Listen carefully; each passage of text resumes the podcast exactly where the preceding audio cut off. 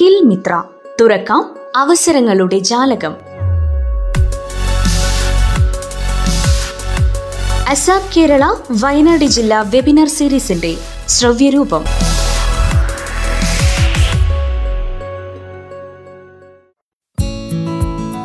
നമസ്കാരം എല്ലാ പ്രിയ ശ്രോതാക്കൾക്കും സ്കിൽ മിത്രയിലേക്ക് സ്വാഗതം.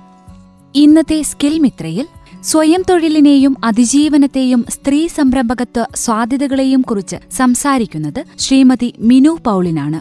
ഉറച്ച നിലപാടുകളും സ്വത്വബോധവും ആഘോഷിക്കുന്ന സ്ത്രീത്വം എന്ന് വേണമെങ്കിൽ ശ്രീമതി മിനു പോളിനെ പറയാം. ആയിരങ്ങൾ സ്വപ്നം കാണുന്ന ബാങ്ക് ഉദ്യോഗം രാജിവെച്ച് കംഫർട്ട് സോൺ അല്ല തനിക്ക് വലുത് സ്വന്തമായി എന്തെങ്കിലും ചെയ്യുന്നതിലാണ് സംതൃപ്തി എന്ന് തിരിച്ചറിഞ്ഞ് പപ്പടവട എന്ന റെസ്റ്റോറന്റ് കെട്ടിപ്പടുത്ത ശ്രീമതി മിനുവിന്റെ വിജയകഥയാണ് ഇന്നത്തെ സ്കിൽ മിത്രയിൽ. കൊച്ചി നഗരത്തിൽ ഒറ്റയ്ക്കൊരു ഭക്ഷണശാല തുടങ്ങുക എന്നതിലുപരി അതിൽ സ്നേഹത്തിന്റെയും കരുണയുടെയും കയ്യൊപ്പ് കൂടി ചാർത്തുവാൻ ഈ സ്ത്രീ കരുത്തിന് സാധിച്ചിട്ടുണ്ട് എന്ന് വേണം പറയാൻ.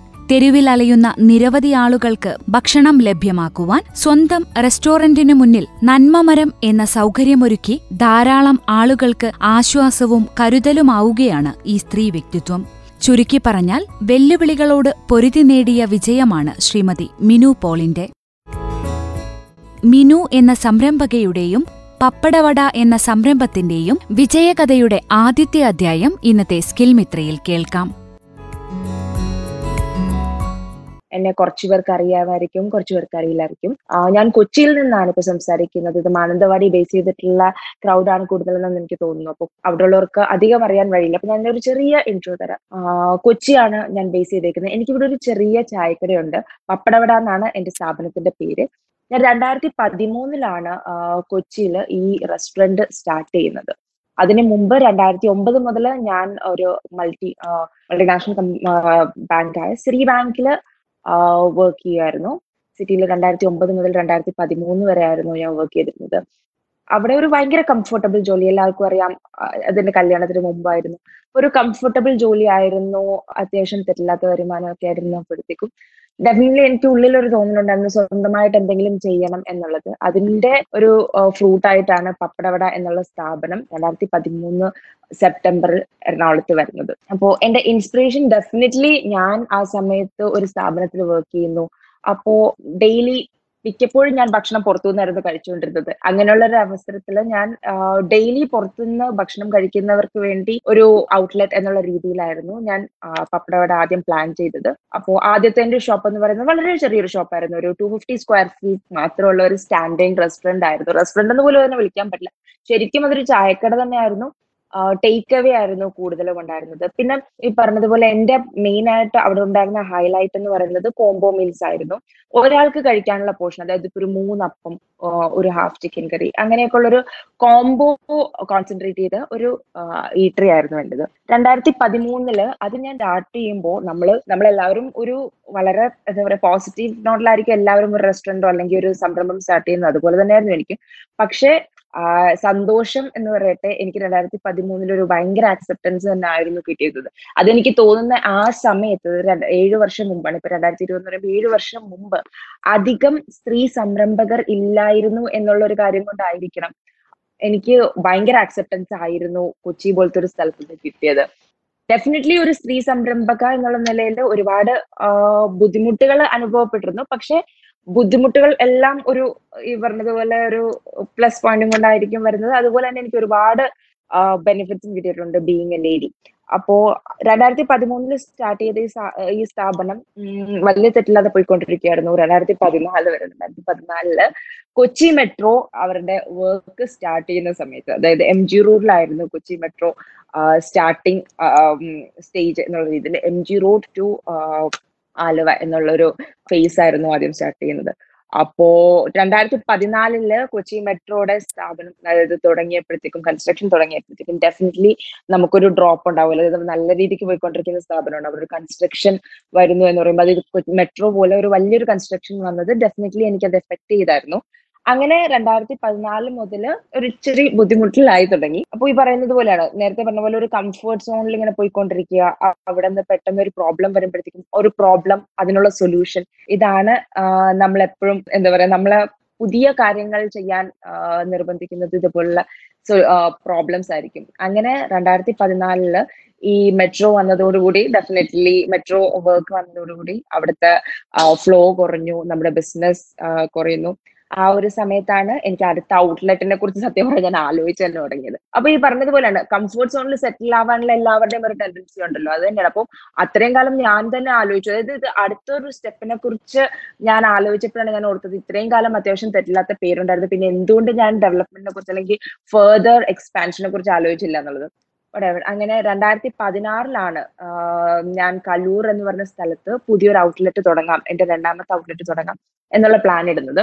കാരണം അപ്പോഴേക്കും മെട്രോ വർക്ക് ഒക്കെ വെച്ച് അത്യാവശ്യം കഷ്ടപ്പാടിലായിരുന്നു. അങ്ങനെ രണ്ടായിരത്തി പതിനാറിൽ ഞാൻ കലൂർ ഔട്ട്ലെറ്റ് തുടങ്ങുമ്പോൾ ഡെഫിനറ്റ്ലി ഞാൻ പറഞ്ഞതുപോലെ രണ്ടായിരത്തി പതിമൂന്നിൽ എന്റെ സ്ഥാപനം തുടങ്ങുമ്പോൾ ഞാൻ പ്രതീക്ഷിക്കാത്ത ഒരു ആക്സെപ്റ്റൻസ് എനിക്ക് ഈ നാട്ടിൽ കിട്ടിയിരുന്നു. അപ്പൊ ഞാൻ giving back to the society എന്നുള്ളൊരു കോൺസെപ്റ്റ് എവിടെയോ വായിച്ചു കണ്ടിരുന്നു. അപ്പൊ അതിന്റെ ഭാഗമായിട്ട് ഞാൻ ആലോചിച്ചിരുന്നു എന്തായിരുന്നു എനിക്ക് ചെയ്യാൻ പറ്റുന്നത്? എനിക്ക് വലിയ ബേർഡൻ ഇല്ലാതെ എനിക്ക് കൺസിസ്റ്റന്റ് ആയിട്ട് ചെയ്യാൻ പറ്റുന്ന എന്ത് കാര്യമാണുള്ളതെന്ന് ഞാൻ പലപ്പോഴും ആലോചിച്ചിട്ടുണ്ടായിരുന്നു.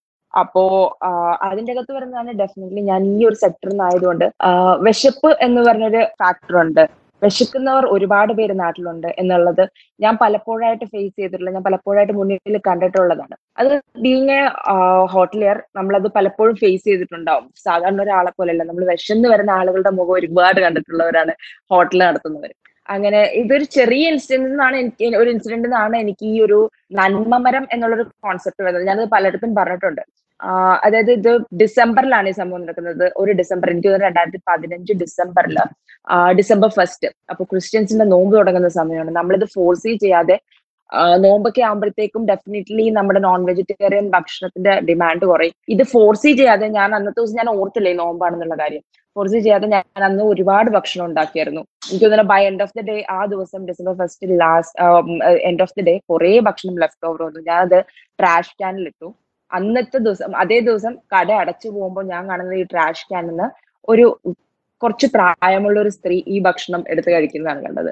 അപ്പോ അതെനിക്ക് ഡെഫിനറ്റ്ലി ഒരു ഭയങ്കര വല്ലാത്തൊരു ഇൻസിഡന്റ് ആയിരുന്നു. ഞാൻ അത്യാവശ്യം ഷോക്ക്ഡ് ആയി പോയിരുന്നു. കാരണം ഞാൻ ഇത്രയും ഭക്ഷണം കാരണം നമുക്കിപ്പോ ഒരു ഷോപ്പിൽ വരുന്ന ഭക്ഷണം കുറെയൊക്കെ നമ്മൾ വീട്ടിലൊക്കെ കൊണ്ടുവന്ന് കഴിക്കും. കുറെ സ്റ്റാഫിന് കൊടുക്കും. പിന്നെ ഈ പറഞ്ഞതുപോലെ നമുക്ക് എല്ലാവർക്കും മതിയായിട്ടുണ്ടാവും ഭക്ഷണം. പക്ഷെ അത് കിട്ടാത്ത ഒരു ഒരു വിഭാഗം ആളുകൾ ഉണ്ട് എന്ന് നമുക്കറിയാം. പക്ഷെ നമ്മളതൊന്നും നമ്മൾ നമ്മൾ ആക്ച്വലി മറന്നു പോവായിരുന്നു.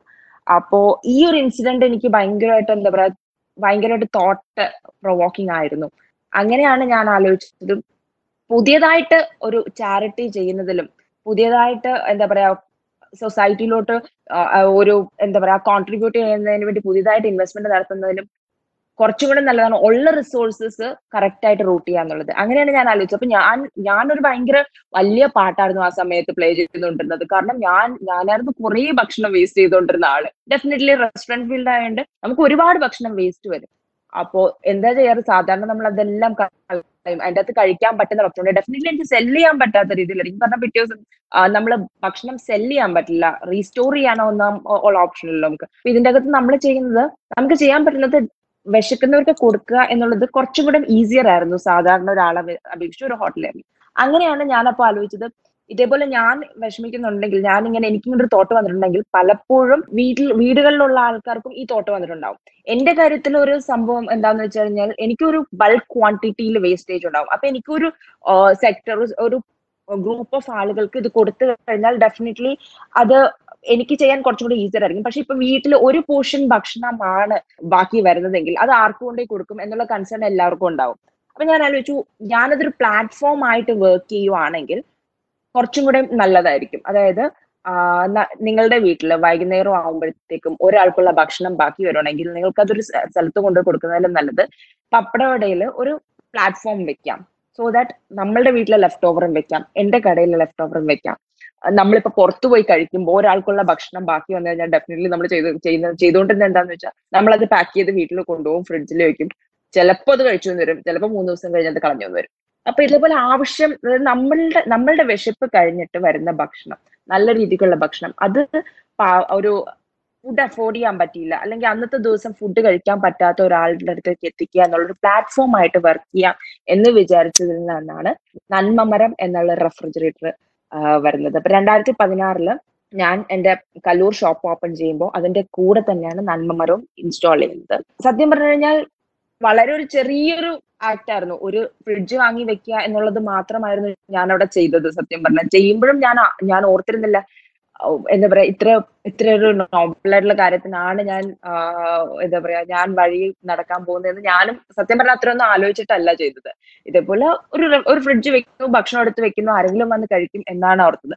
പക്ഷെ ഡേ വൺ മുതൽ എനിക്ക് അതിന്റെ അകത്ത് നിന്ന് കിട്ടിയ എന്താ പറയാ ഒരു സാറ്റിസ്ഫാക്ഷൻ സാറ്റിസ്ഫാക്ഷൻ ഉള്ളതിനുപരി ഒരു ഐ ഫീൽ കണ്ടന്റഡ് കാരണം എന്നിലൂടെ എന്തോ സംഭവിച്ചു. കാരണം പലരും ഒരുപാട് പേര് ഭക്ഷണം കഴിക്കാതിരിക്കുന്നുണ്ട് എന്നുള്ളത് അപ്പോഴാണ് ഞാൻ അറിയുന്നത്. ഇത്ര പേര് വിശന്നിരിപ്പുണ്ട്. കാരണം ഭക്ഷണം എന്ന് പറയുന്നത് സാധാരണ ഒരു സാധനം പോലെ അല്ല അവർക്ക് എടുത്ത് സ്റ്റോർ ചെയ്യാനൊന്നും പറ്റില്ല. വിശപ്പുണ്ടെങ്കിൽ മാത്രമേ കഴിക്കാൻ പറ്റുള്ളൂ. അപ്പൊ എന്റെ മുന്നിലൂടെ പലരുടെയും കയ്യിൽ നിന്ന് പലരും ഭക്ഷണം വാങ്ങുന്നത്. അതായത് ചിലപ്പോൾ ഒരു ഡിഫറെന്റ് സെക്ടറിലുള്ള ഒരാൾ. ഒരു പ്രാവശ്യം ഞാൻ നിന്നപ്പോഴത്തേക്കും കാണുന്നത് ഒരു ഫാമിലി കൊണ്ടുവന്ന് വെക്കുന്നത്. അത് ഇവിടുത്തെ ഒരു ഫൈവ് സ്റ്റാർ ഹോട്ടലിലെ കവറാണ് ഒരു ബ്രൗൺ കവർ ആ കവർ അവിടെ നമ്മുടെ റെഫ്രിജറേറ്ററിന്റെ അകത്ത് കൊണ്ടുപോയി ഭക്ഷണം വെക്കുന്നു.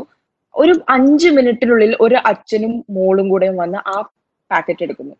അപ്പോ എനിക്കറിയാം നമ്മളിപ്പോ ഈ പറഞ്ഞ പോലെ അവർക്ക് ഒരിക്കലും അഫോർഡ് ചെയ്യാൻ പറ്റാത്ത പറ്റാത്തതാണ് ഈ ഫൈവ് സ്റ്റാർ ഹോട്ടലിലെ ഈ ഭക്ഷണം എന്ന് പറയുന്നത്.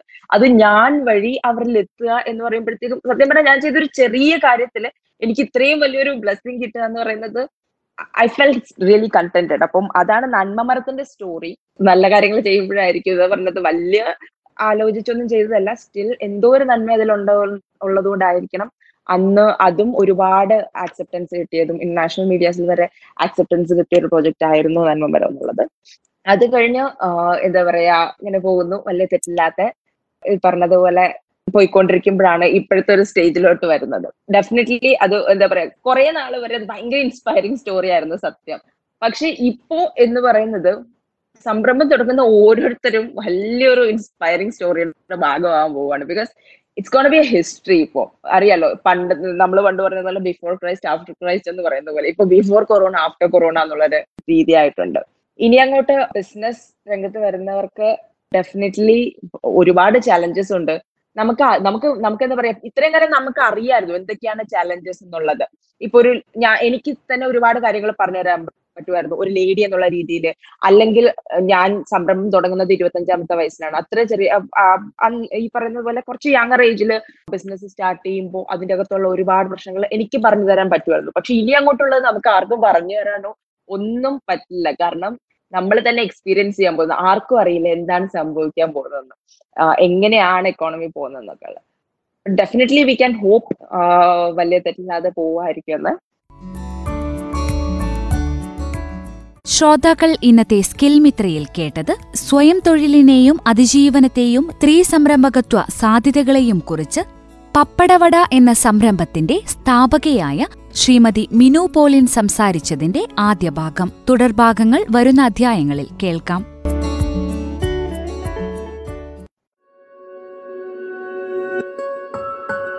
സ്കിൽ മിത്ര തുറക്കാം അവസരങ്ങളുടെ ജാലകം. അസാബ് കേരള വയനാട് ജില്ലാ വെബിനാർ സീരീസിന്റെ ശ്രവ്യരൂപം.